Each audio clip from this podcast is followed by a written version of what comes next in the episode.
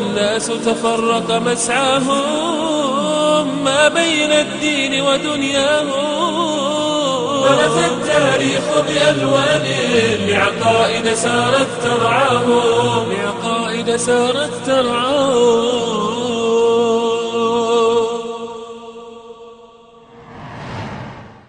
الحمد لله رب العالمين وصلى الله وسلم وبارك على عبده ورسوله محمد وعلى آله وصحبه الطيبين الطاهرين. أما بعد أيها الإخوة والأخوات فقد تحدثنا إجمالا في اللقاء الماضي عن النظرتين النظرة اللادينية العلمانية والنظرة الكتابية المحرفة عن الإنسان وعن نشأة الحضارة الإنسانية وكيف وجد أو كيف ظهر هذا الإنسان وكيف كان بداية عمله وكدحه وسعيه في الأرض كيف كان شعوره أو تصوره أو ملكاته أو مواهبه. وباختصار نعلم أن النظرة اللادينية العلمانية تفترض أن الإنسان ولد أو جاء إلى هذا الكون سدى عبثا وأنه نشأ كما ينشأ أي حيوان إلا أنه متطور شيئا ما هائما على وجهه يبحث عن الصيد يأكل أي شيء لا يتقيد بحلال لا يتقيد بحرام. ومع الزمن كما يزعمون ومع التطور تشكلت الأسرة أو المجتمعات البدائية على الصيد فترة طويلة ثم على الرعي.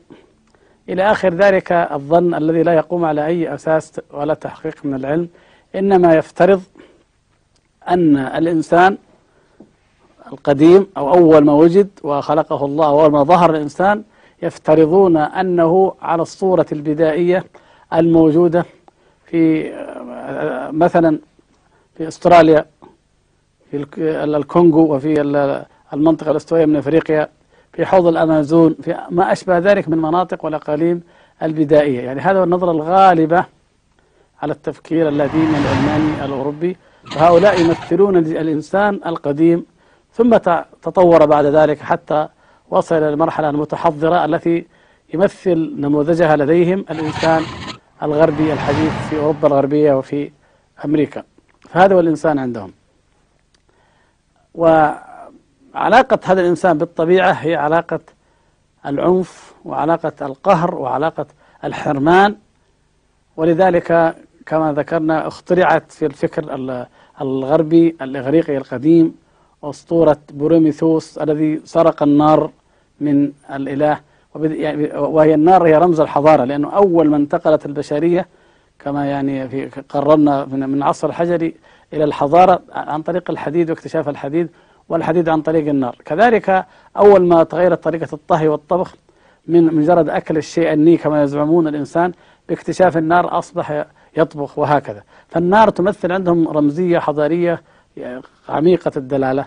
فكون الإنسان كما يزعمون سرق النار ومع ذلك يعاقب بعقوبة شديدة ويحبس في غار ويأتي جارح من الجوارح يأكل كبدة كل يوم وما أشبه ذلك كما تقول الأسطورة.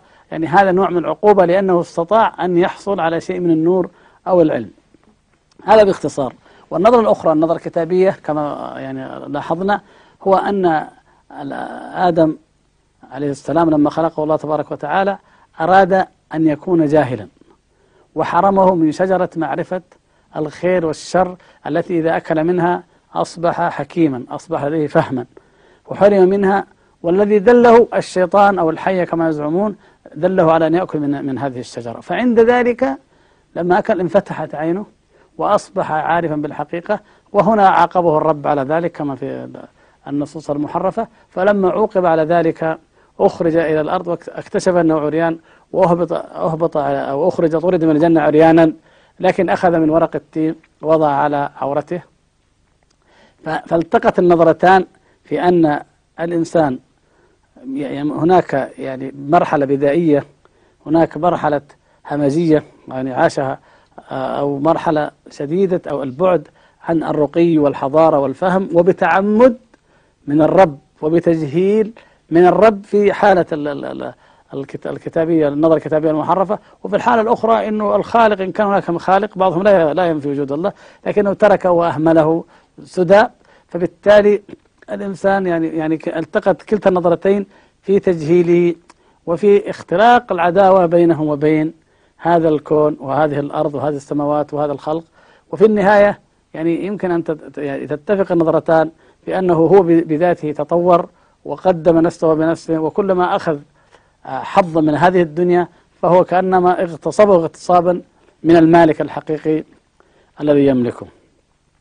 عندما ننظر إلى هاتين النظرتين وننظر إلى الإسلام نجد البون الهائل الفرق الشاسع الكبير بين هذا وذاك. فمثلا نجد أن الله سبحانه وتعالى امتن أو مهد لخلق آدم يعني ممتنا بذلك عليه بأنه خلق الأرض قبل أن يخلق آدم عليه السلام وهيأها له وأخبر أنه سخر هذه الأرض لآدم يعني للإنسان عموما. فالتسخير الرباني سخر هذا الكون وهذه الأرض بكل ما فيها من خيرات ونعم سخرها للإنسان وورد ذلك في آيات كثيرة جدا. تسخير الليل والنهار والشمس والقمر والبحار والأنهار والنجوم كلها مسخرة وكلها لكم سخر لكم ما في الأرض جميعا.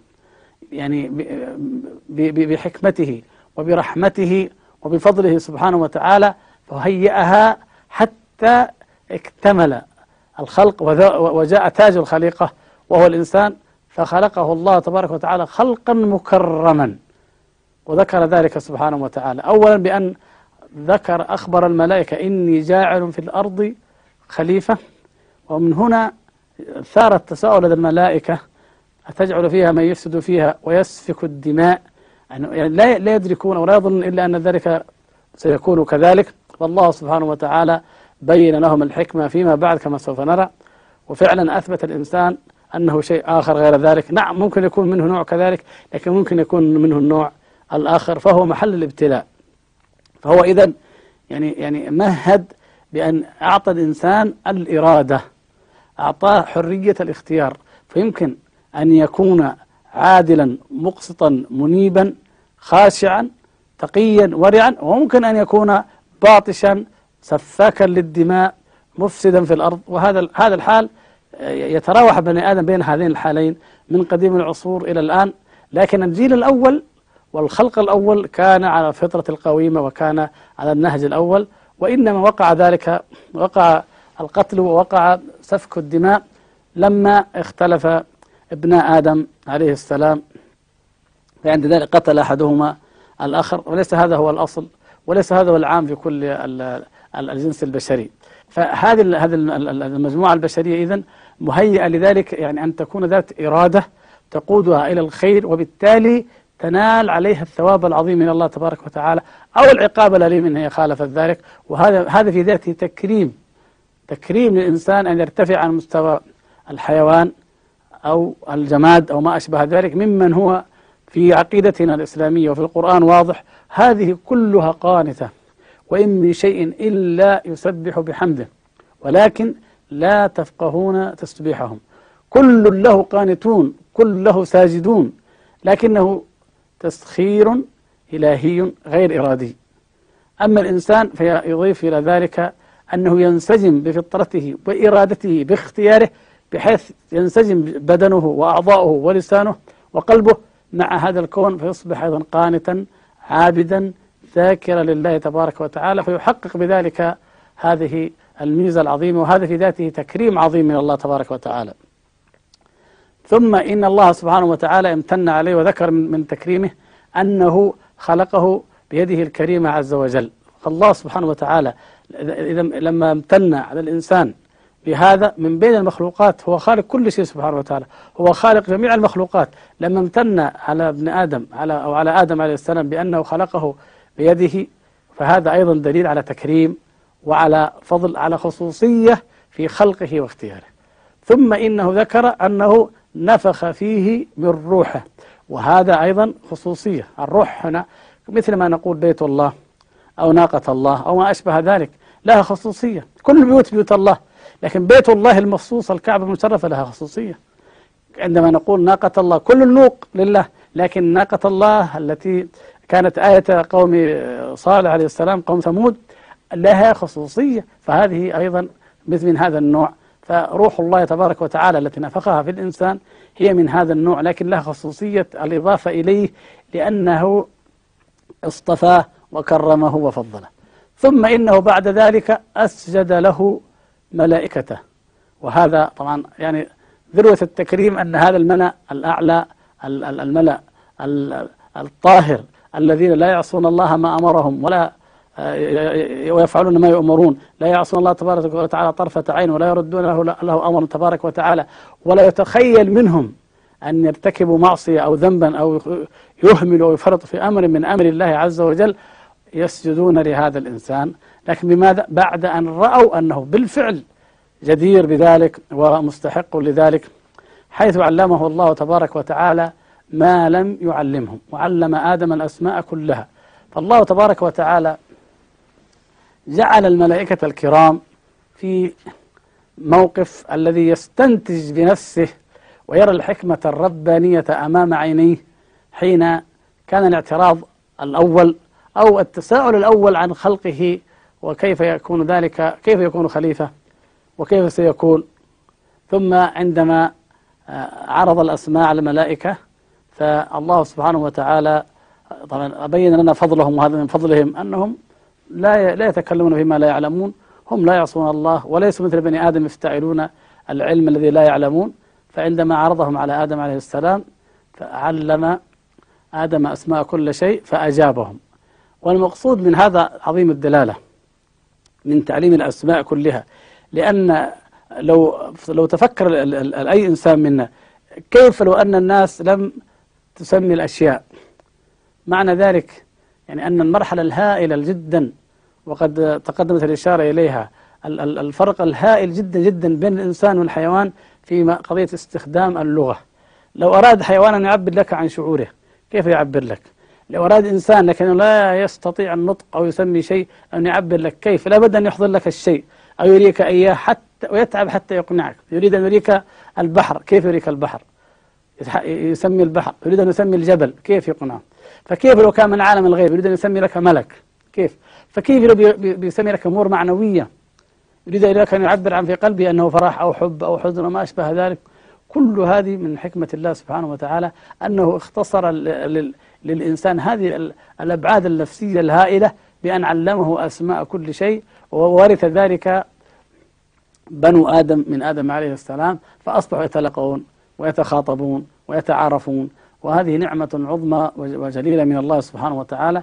فاللغة أو يعني تشكل فارقا بعيد المدى بين الإنسان وبين بقية المخلوقات. ثم في الإنسان نفسه يتفاوت الناس بمقدار ما يعطيهم الله تبارك وتعالى من تمكن في الفهم وفي البيان وفي الفصاحة. حتى أن البعض منهم يبلغ درجة عالية جدا والآخرون دون ذلك. وهكذا جعل الله تبارك وتعالى الأمر طبقات وفضل بعضهم على بعض في هذا البيان العجيب. يعني يعني التكريم اللي حصل بهذا وهو باللغة من أعظم ما حصل. ثم حصل مع ذلك أن آدم عليه السلام كان كما سبق في الحديث الثابت في صحيح ابن حبان كان نبيا مكلما فخاطبه الله تبارك وتعالى وعلمه وكلمه. ثم جعل القلم في ذريته وعلم الإنسان ما لم يعلم. ما ليس لدينا ما يؤكد أن آدم عليه السلام كان يكتب لكن من بعده كتب بنوه وذريته وأيضا بتعليم القلم. دل ذلك أيضا على أن للإنسان في الإسلام مكانة عظيمة وقدرا هائلا لا يبلغه شيء من المخلوقات. ثم من الله تبارك وتعالى على الإنسان بأن كما ذكر عن آدم عليه السلام إن الله اصطفى آدم ونوحا وآل إبراهيم وآل عمران على العالمين. نلاحظ هذه السلالة التي كما قال ذرية بعضها من بعض. يعني نلاحظ اصطفاء اصطفاء نبوة. هؤلاء هم أفضل كل الأمم أفضل الجيل القديم جدا أفضلهم آدم عليه السلام. ثم بعد ذلك من بعدهم كان أفضل أفضلهم الرسل هؤلاء العزم وذرياتهم نوح عليه السلام وإبراهيم وآل عمران. يعني أف- التفضيل جاء لأفضل الناس اصطفاهم واصطفى معهم من اتبعهم على العالمين أجمعين. فهذا دليل على أن الله سبحانه وتعالى خلق آدم ومن بعد ذريته خلقا مصطفى مباركا رفيع المنزلة والقيمة. حتى من الناحية الحضارية هناك إشارة لطيفة في قول الله تبارك وتعالى ولقد كرمنا بني آدم فلما بين الله سبحانه وتعالى أنه كرم بني آدم جاءت في نفس الآية إشارة لطيفة إلى معنى من المعاني وحملناهم في البر والبحر. هنا ال- ال- النقلة الحضارية الهائلة أيضا والكبيرة بين أن الإنسان يركب البر والبحر وثم بعد ذلك الجو وهو مسخر له كل شيء من فضل الله سبحانه وتعالى ومتاح له وبين الحيوان الذي لا يستطيع أن يعتمد إلا على عضلاته أو على أجنحته. فبين الله سبحانه وتعالى هذه الإشارة الحضارية المهمة وهي حملهم في البر والبحر ورزقهم من الطيبات فهم لا يأكلون إلا الطيب النظيف بما أودع, أودع في فطرتهم من حب الطيب وأيضا بما أعطى الله تبارك وتعالى من الشرائع أنزل من الشرائع بحيث يتبعوها. وبين لهم في هذه الشرائع ماذا يجتنبون الذي هو الخبائث. يحل لهم الطيبات ويحرم عليهم الخبائث. كل نبي ينهى أمته عن الخبائث حتى جاءت الشريعة الكاملة المفصلة العظيمة وهي شريعة الإسلام. والحمد لله تبارك وتعالى على ذلك. فإذا هناك يعني جوانب عظيمة جدا لا نستطيع أن نأتي عليها جميعا من يعني تكريم آدم عليه السلام في مسألة يعني ما جاء في القرآن في في في على ضوء ما جاء في القرآن بل حتى على ضوء ما جاء في السنة. يعني يكفينا أن النبي صلى الله عليه وسلم لما ذكر خلق آدم وأخنه خلقه وكان طوله ستين ذراعا فأنطقه الله سبحانه وتعالى وعلمه أيضا الأدب العظيم فقال له مر على أولئك النفر من الملائكة فسلم عليهم وقل لهم السلام عليكم فإن هذه تحيتك وتحية ذريتك من بعدك. لاحظ التكريم لاحظ والسلام وهو أعظم شيء تبحث عنه الإنسانية أعظم شيء يبحث عنه البشر في كل العصور. الله سبحانه وتعالى يجعله تحية لآدم وذريته فذهب إلى الملائكة الكرام وقال السلام عليكم فردوا عليه وقالوا وعليكم السلام ورحمة الله. يقول النبي صلى الله عليه وسلم فزادوا ورحمة الله. ففي هذا أيضا دليل على التكريم وعلى الاختيار وعلى الاصطفاء وعلى هذه المشاعر في الأدب وفي التعامل وأنه الله سبحانه وتعالى يعني جعل هذه هذا الإنسان مكرما وجعله تبارك وتعالى في هذه المنزلة العالية الرفيعة. يبقى قضية الخطيئة.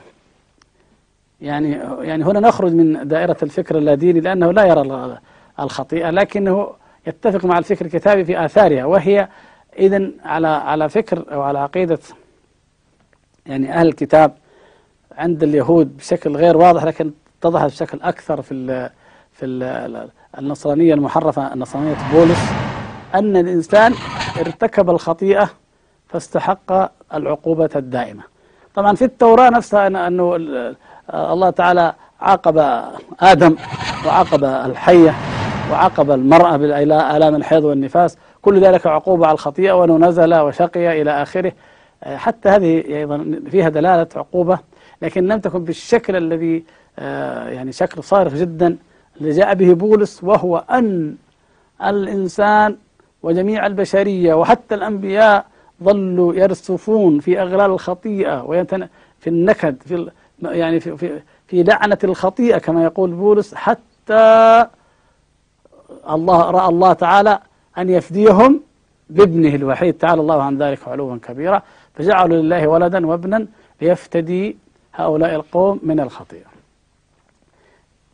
قبل أن نرد عليه على هذا في الإسلام نحب أن نوضح بعض الأمور يعني عرضا وهي من أين أخذ بولس هذه العقيدة؟ نحن نجد أن هناك عقيدة قديمة عند الجاهليين عند المشركين في كل الأمم وهي أنهم يتقربون إلى أصنامهم وإلى آلهتهم بقتل أبنائهم. فتقررت هذه العقيدة منذ القدم أنه يعني يعني قتل الإبن هو أفضل قربان يتقرب به. وأصبحت مذمة وعارا وفضيحة على بني إسرائيل أنهم فعلوا ذلك. وأكثر من نبي كما في أسفار الأنبياء أكثر من نبي عاتب بني إسرائيل وأنبهم. كيف تذبحون أبناءكم لبعل؟ أو مردوخ أو ما أشبه ذلك من لمنحوتات الكنعانيين وغير الكنعانيين لمعبودات الوثنيين تذبحون أبناءكم وأنتم لديكم الكتاب ولديكم التوراة ولديكم العلم.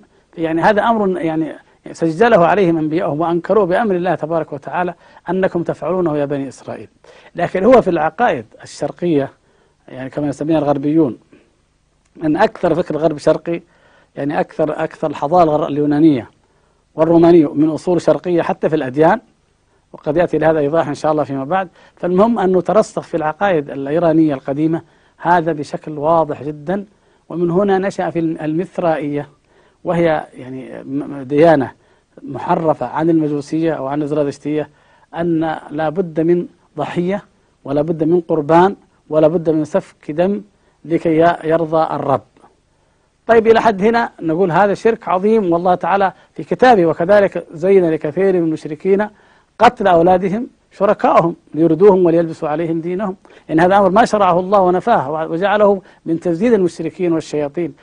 خطير جدا لكن في أعظم من هذا أن هذه الأديان شبهت الله تعالى بخلقه.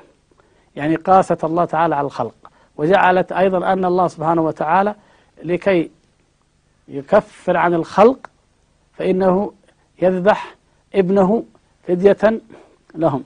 تعالى الله عن ذلك. أو يصلب ابنه من أجلهم. فبناء على ماذا؟ هنا اختلقوا فكرة إيش؟ الخطيئة الأصلية. إيش الخطيئة؟ إنه لما أكل آدم من الشجرة فبقيت الخطيئة في ذريته.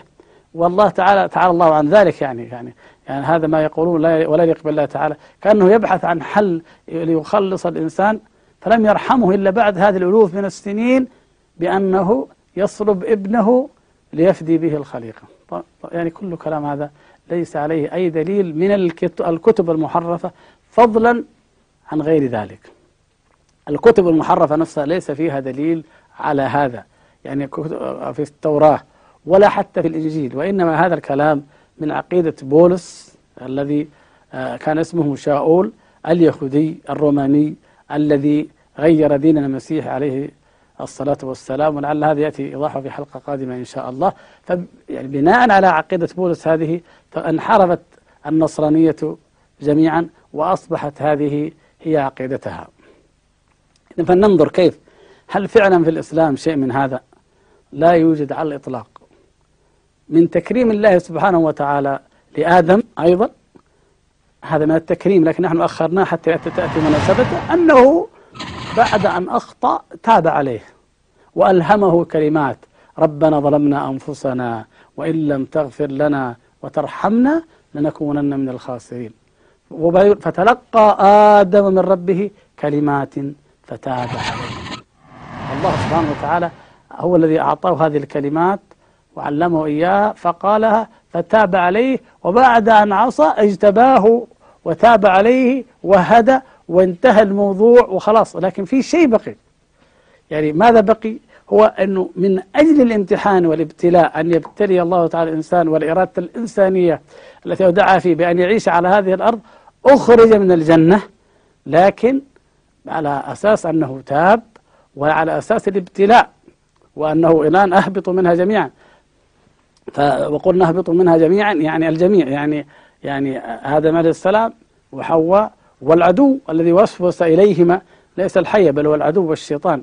الشيطان وسوس إليهما ولا يزال يوسوس إلي وإليك وإلى كل مسلم وإلى كل إنسان يوسوس إليه الشيطان بالمعصية. فالامتحان واحد والابتلاء واحد هؤلاء يهبطون جميعا وعليهم أن يتبعوا هدى الله سبحانه وتعالى الذي سوف ينزل عليهم. ومن فعل غير ذلك فإنه يعاقب. فمن اتبع هداي فلا يضل ولا يشقى. إذا يعني هذا هذا من أجل الابتلاء فقط. أنزل إلى الإنسان إلى الأرض وليس من أجل قضية أنه أخطأ ووقع في الخطيئة ولم يتب عليه ولم يغفرها له. والدليل على ذلك الحديث الصحيح وهو مما يختص به الإسلام وليس له ذكر في الكتب المتقدمة أن الله سبحانه وتعالى هناك في الملأ الأعلى في السماء قابل موسى عليه السلام آدم قابل بينهما. فآدم كان يعني في موضع المسؤول وموسى هو السائل. ومعروف عن موسى عليهم عليهم جميعا الصلاة والسلام أنه شديد في أمر الله وقوي في الحق. فمن جملة ذلك حتى مع أبيه آدم. يقول له أنت خيبتنا وأخرجتنا من الجنة إلى الأرض. فهو يعاتبه على هذا العمل. فأجابه آدم عليه السلام إجابة شافية كافية. قال أنت موسى الذي اصطفاك الله تعالى بكلامه وأعطاك التوراة؟ قال نعم. قال ألا تجد فيها يعني في التوراة أن الله كتب ذلك علي أو أن ذلك قبل أن أخلق؟ قال بلى. فيقول النبي صلى الله عليه وسلم فحج آدم موسى فحج آدم موسى. عدة روايات صحيحة رواه البخاري وغيره. يعني ال ال الإنكار من موسى عليه السلام لآدم أنه مع أن الله اصطفاك وخلقك بيده وأسجد لك ملائكته أخرجتنا وخيبتنا وأنزلتنا إلى الأرض. الجواب من موسى عليه السلام من آدم عفوا من آدم عليه السلام أنت يا موسى اصطفاك وأعطاك التوراة وتجد فيها أنني سأنزل الأرض. يعني هو الذي قال إني جاعل في الأرض خليفة لا شك أنه كان في التوراة شيء من قريب من هذا إنها قبل أن تحرف. فالمقصود أن جواب آدم عليه السلام كان كافيا ومن هنا يقول العلماء أن القدر يحتج به على المصائب. قدر حج على أي مصيبة. أي مصيبة تقع عليك فتقول هذا قدر الله والحمد لله وإنا لله وإنا إليه راجعون. حجة. لكن لا على الذنب. لا تقتل أحدا أو تضرب أو تسرق ماله وتقول هذا قدر. نعم هو هو قدر كتبه الله. لكن أنت مسؤول عنه. أما الذي لا دخل لك ولا يد لك فيه فهذا نعم يحتج به في المصائب التي تقع على الإنسان. فهذه مصيبة عظمى أن يخرج من الجنة. مصيبة ما كان يريد آدم عليه السلام. لكن الله خلقه أصلا للأرض ولم يخلقه للجنة. فجعل سبب الإنزال والخروج والإهباط هو أن يطيع عدوه وهو إبليس وأمانيه ووساوسه وزخارفه. شجرة الخلد وملك لا يبلى يعني داعب هذه العواطف التي دائما البشر يطلع إليها. والبشر بطبيعته وهذا ما يدل على فعلا اختيار الله في الإرادة البشرية. البشر بطبيعته يبحث عن الشيء المحروم منه. خذ مثال على ذلك. لو عندك مكتبة كبيرة وقلت لأولادك اقروا في المكتبة هذه ما شئتم بس الكتاب هذا والمجموعة كتب الركن هذا لا تقروها وخرجت أول ما يلتفت أذهان الأولاد إلى هذا الركن. إيش هو؟ إيش فيه؟ ليش؟ لو جبت واحد وقلت له تعال في مثلا سوق كبيرة جدا ملأ بالخضار والفواكه وجميع أنواع العصيرات. تقول اشرب كل شيء إلا قارورة واحدة خمر حطيتها. قلت مثلا أو يعني فيها شيء أو يعني تالفة يعني تخمرت. إلا هذا القارورة. إذا رحت كأنه أول ما يندفع شعوره إلى لماذا هذه مع أنه أنت بحث له كل شيء غير ذلك. يعني هذه الأمثلة تقرب لنا كيف أنه الفطرة البشرية بأنها ممتحنة. وبما أن الإرادة البشرية مبتلى فإنها تقع في مثل هذا. ومن هنا وقع آدم عليه السلام. لكن سرعان ما تاب فتاب الله تبارك وتعالى عليه. وهنا ينبغي أننا أن, أن, أن نختم ونكمل هذا ببيان قضية الملكين هاروت وماروت.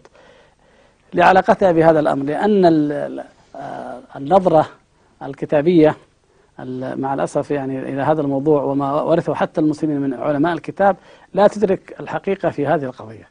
آه، الأحاديث جاءت في هذا الموضوع بعضها ثابت وأصله في القرآن واضح وموافق ما في القرآن والبعض الآخر كان يعني زيادات عليه نرد نردها جميعا.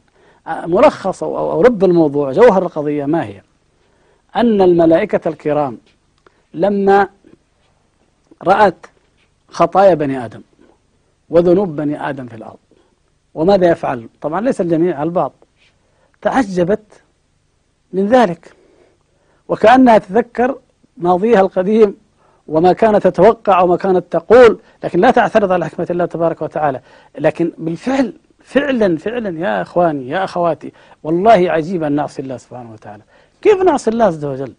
هو الذي أعطانا العين والسامع أعطانا الطعام خلقنا أعطانا الأرض أعطانا كل شيء يعني كل شيء منه سبحانه وتعالى. وبين لنا الجنة والنار والوار كيف نعصيه؟ فعلا عجيب. كل ما ازددت معرفة لله فيعجب أكثر أن تعصي الله سبحانه وتعالى. كيف نعصيه؟ لكن في جانب آخر المشكلة أنه مركب فينا قابلية المعصية وقابلية الخطيئة والحمد لله معها أيضا قابلية التوبة والرجوع.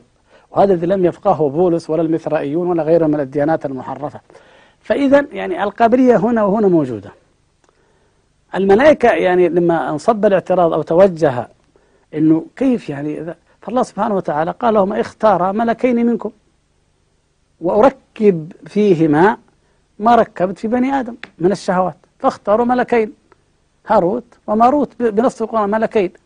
فركب فيهما ما ركب فيه وفيك وفي الأخوة والأخوات جميعا في بني آدم جميعا من الطباع.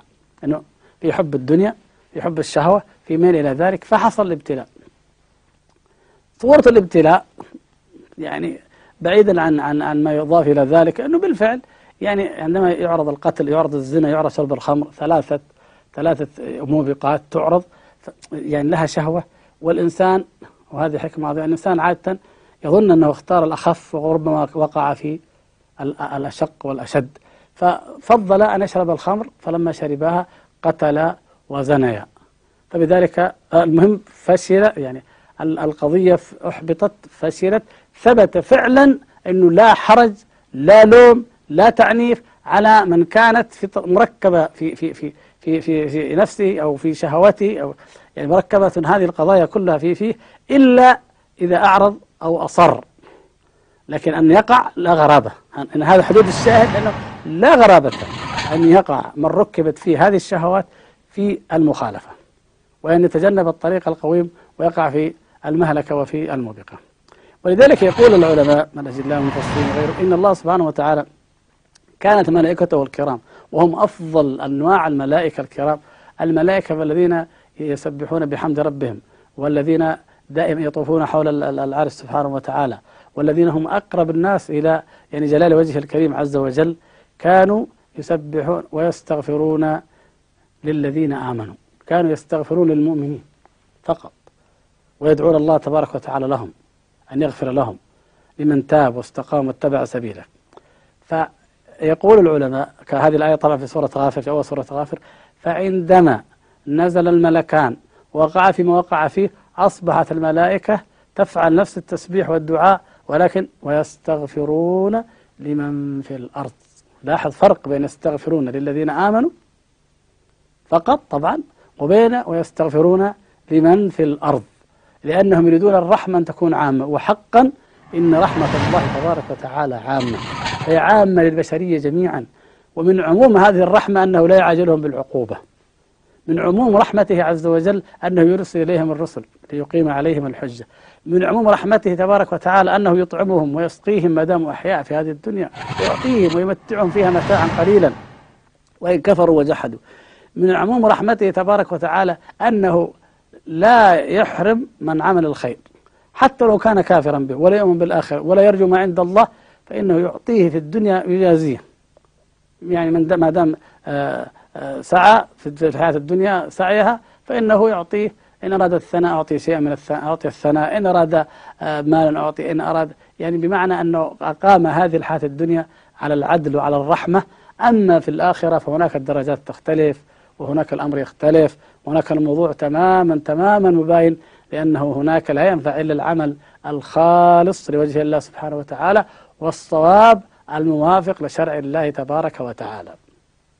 فإذا نلحظ أيها الإخوة والأخوات بإذن الله سبحانه وتعالى هذه المعاني الواضحة الجلية في النظرة الإسلامية القرآنية الإيمانية للإنسان من حيث التكريم والاختيار والاصطفاء وتمكينه في الأرض من حيث التسخير الذي جعله الله تبارك وتعالى له في هذه الحياة الدنيا. لا يعتبر قهرا للطبيعة مسخر له. فعندما يركب البحر فكأن البحر يشعر أن أنه كان يسبح الله والآن ركب عليه من يسبح الله. إذا طار في الفضاء فأيضا هذا من, من, من فضل الله وتسخير الله لو سخر الطائر وسخر له الجو. وكل شيء مسخر له. إذا مشى في الجبال فهي مسخرة له. إذا رأى الأودية فهي مسخرة له. إذا رأى الليل والنهار والشمس والقمر فهي مسخرة له. ليعرف عدد السنين وليعرف الحساب وليزرع وليحرث وليقيم أموره على هذا. وهكذا. يستفيد من ضوء هذه ويستفيد من نور هذا. والأرض يحرث ويزرع وجعلها الله تبارك وتعالى مباركة. وهذا أيضا عكس ما في التوراة أن الأرض جعلها ملعونة. لا. بل الله تعالى جعل الأرض مباركة وبارك فيها. وجعل الماء الذي ينزل فيها ماء مباركا بنص القرآن. فالماء مبارك والأرض مباركا. والإنسان مبارك إذا اتقى الله سبحانه وتعالى. وفي رزقه هذا بركة فإن اتقى الله وأطاعه فإن الله عز وجل يزيد على ذلك بالخير والبركة الأكثر. والنعيم الدائم هو الجنة عند الله تبارك وتعالى. وإن أبى فإن الله تبارك وتعالى يمتعه متاعا قليلا في الدنيا وكل الدنيا قليل مهما كانت ومهما طالت. وفي النهاية فإن نجد أن الدار الآخرة هناك يحاسب على كل ما قدم وعلى كل ما عمل. أسأل الله الكريم رب العرش العظيم أن يوفقني وإياكم للعلم النافع والعمل الصالح وأن يرد البشرية إليه ردا حميدا جميلا وأن يعرفنا جميعا بنعمه عز وجل ويجعلنا شاكرين لها مثني شاكرين له من أجلها مثنين بها عليه مقدرين لها وأن يجمع هذا النوع وهذا الجنس البشري ويفقههم جميعا وينصر عباده المؤمنين الطيبين الطاهرين المخلصين على أولئك المخالفين المعاندين وأن يرحم وأن يتوب على هذا العالم فلا يعذبهم ولا يهلكهم حتى تقوم الحجة عليهم كما وعد بذلك. ونقف هنا وأستغفر الله العظيم وصلى الله وسلم وبارك على عبده ورسوله محمد وعلى آله وصحبه الطيبين الطاهرين. الناس تفرق مسعاهم ما بين الدين